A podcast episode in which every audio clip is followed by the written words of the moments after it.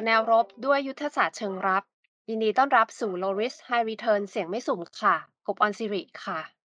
ครับผมโจจิรพงศ์ครับ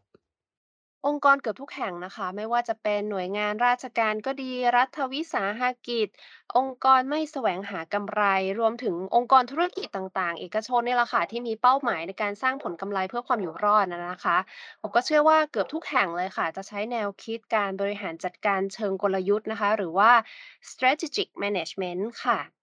ยิ่งคนทำงานในองค์กรธุรกิจทั่วไปเนี่ย ก็คงจะคุ้นเคยกับ strategic management แล้วก็คงจะได้ยิน buzzword จำนวนมากเลยค่ะ ไม่ว่าจะเป็น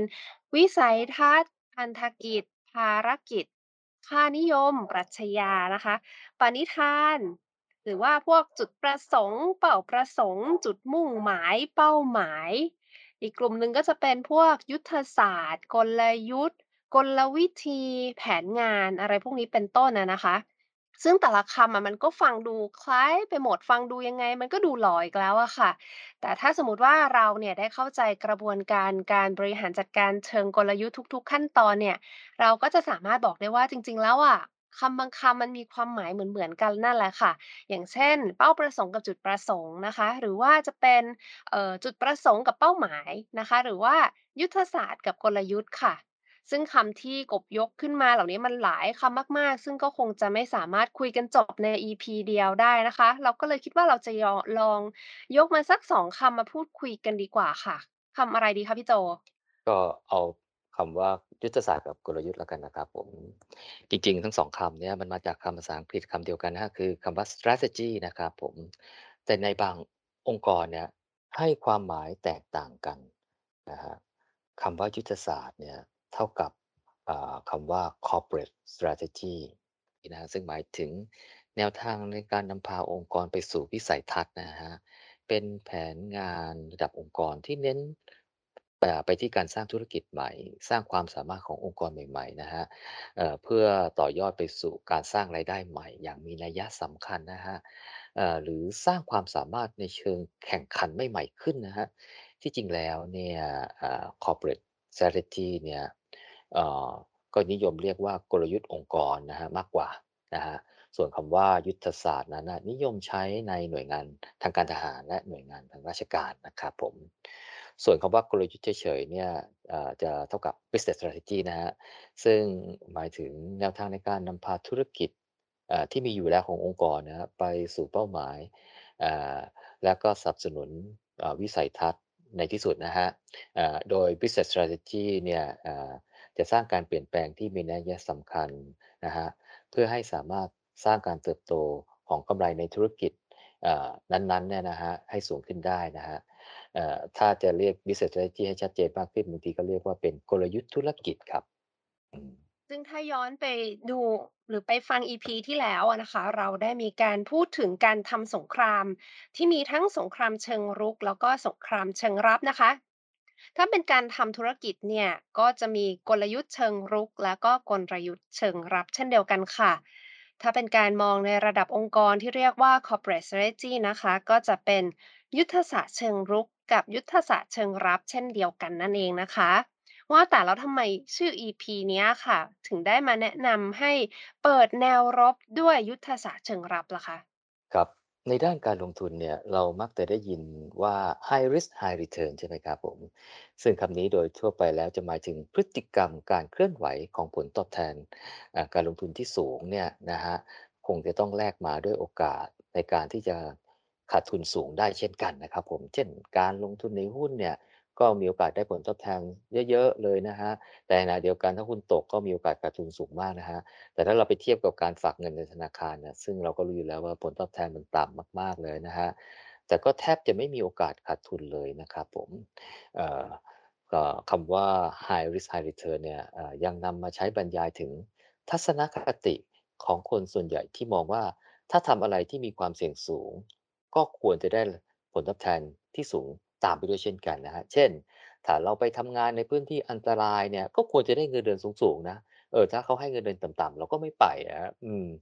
หรือการซื้อลอตเตอรี่อะที่ที่เรารู้แล้วว่าโอกาสที่มันจะถูกน้อยมาก โอกาสเสียเงินเยอะมากอยู่แล้วนะครับแต่ถ้าถูกรางวัลขึ้นมาเนี่ยเราก็จะได้ตังค์เยอะนะครับอืมทำให้บางคนมองความเสี่ยงก่อนนะครับว่า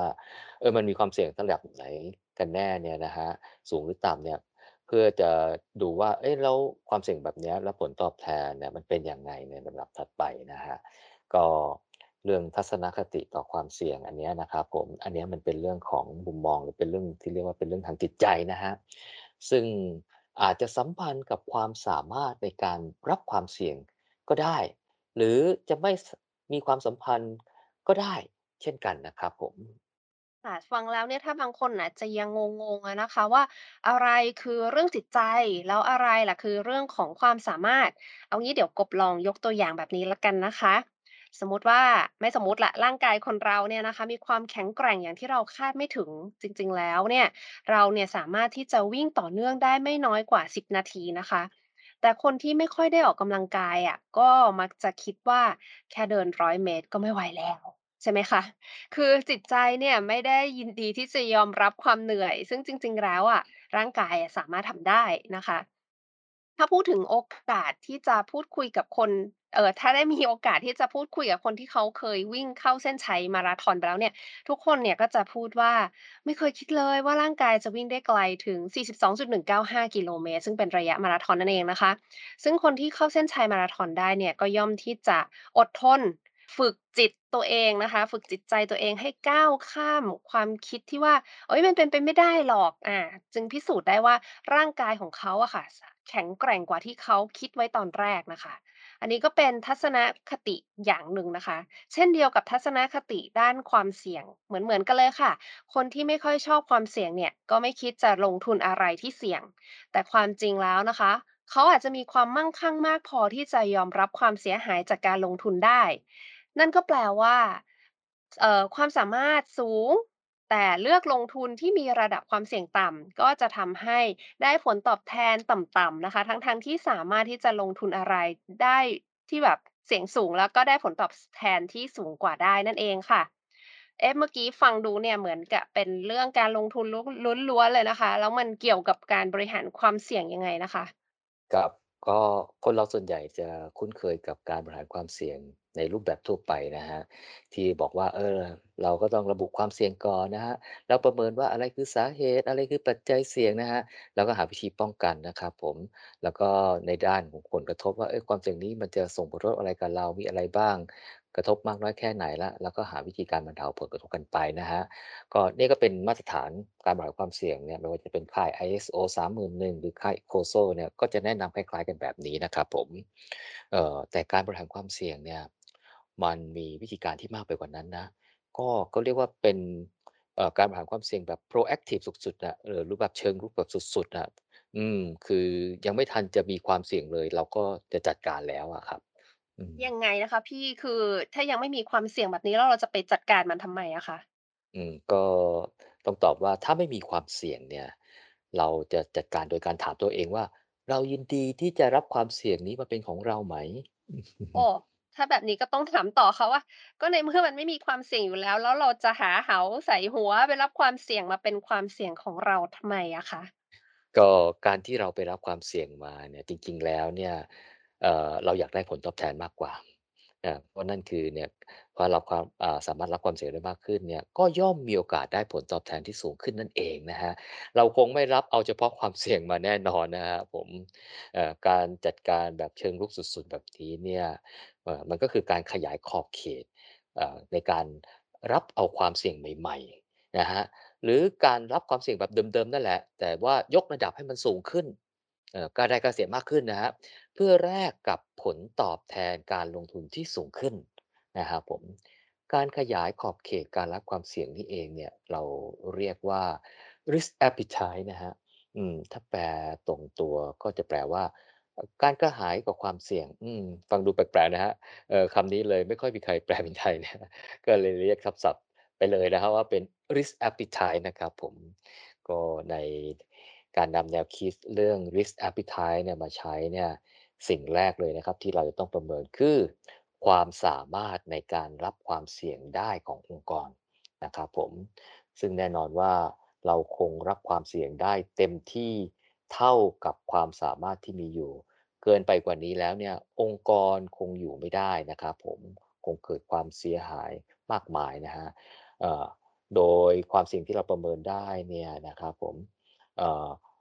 จริงๆแล้วเนี่ยเราประเมินเพื่อดูว่าเออเรามีโอกาสที่จะรับความเสี่ยงได้มากขึ้นไหมเพื่ออะไรฮะเพื่อจะได้ผลตอบแทนที่มากขึ้นนะครับผม เมื่อองค์กรกำหนด risk appetite ขึ้นแล้วเนี่ยก็นั่นแปลว่ามีการขยายขอบเขตการรับความเสี่ยงนะครับองค์กรก็สามารถที่จะลงทุนในโครงการที่มีความเสี่ยงได้มากขึ้นนะโอกาสการเติบโตขององค์กรก็จะสูงขึ้น ก็เหมือนกับยุทธศาสตร์เชิงรับนะฮะที่ทำหน้าที่เฝ้าระวังนะฮะแต่ประเมินแล้วว่าสามารถเปิดแนวรุกใหม่ ๆ ได้ โดยที่ยังสามารถบริหารจัดความเสี่ยงใหม่ ๆ ได้อย่างมั่นใจนะครับผม EP นี้ EP นี้ก็ยืดยาวมามากแล้วนะฮะ เอาไว้โอกาสหน้า เดี๋ยวเราจะมาขยายความเรื่องนี้ใหม่กันครับผมเอ่อสำหรับวันนี้คงประมาณนี้ครับ ขอบคุณครับ สวัสดีครับ สวัสดีค่ะ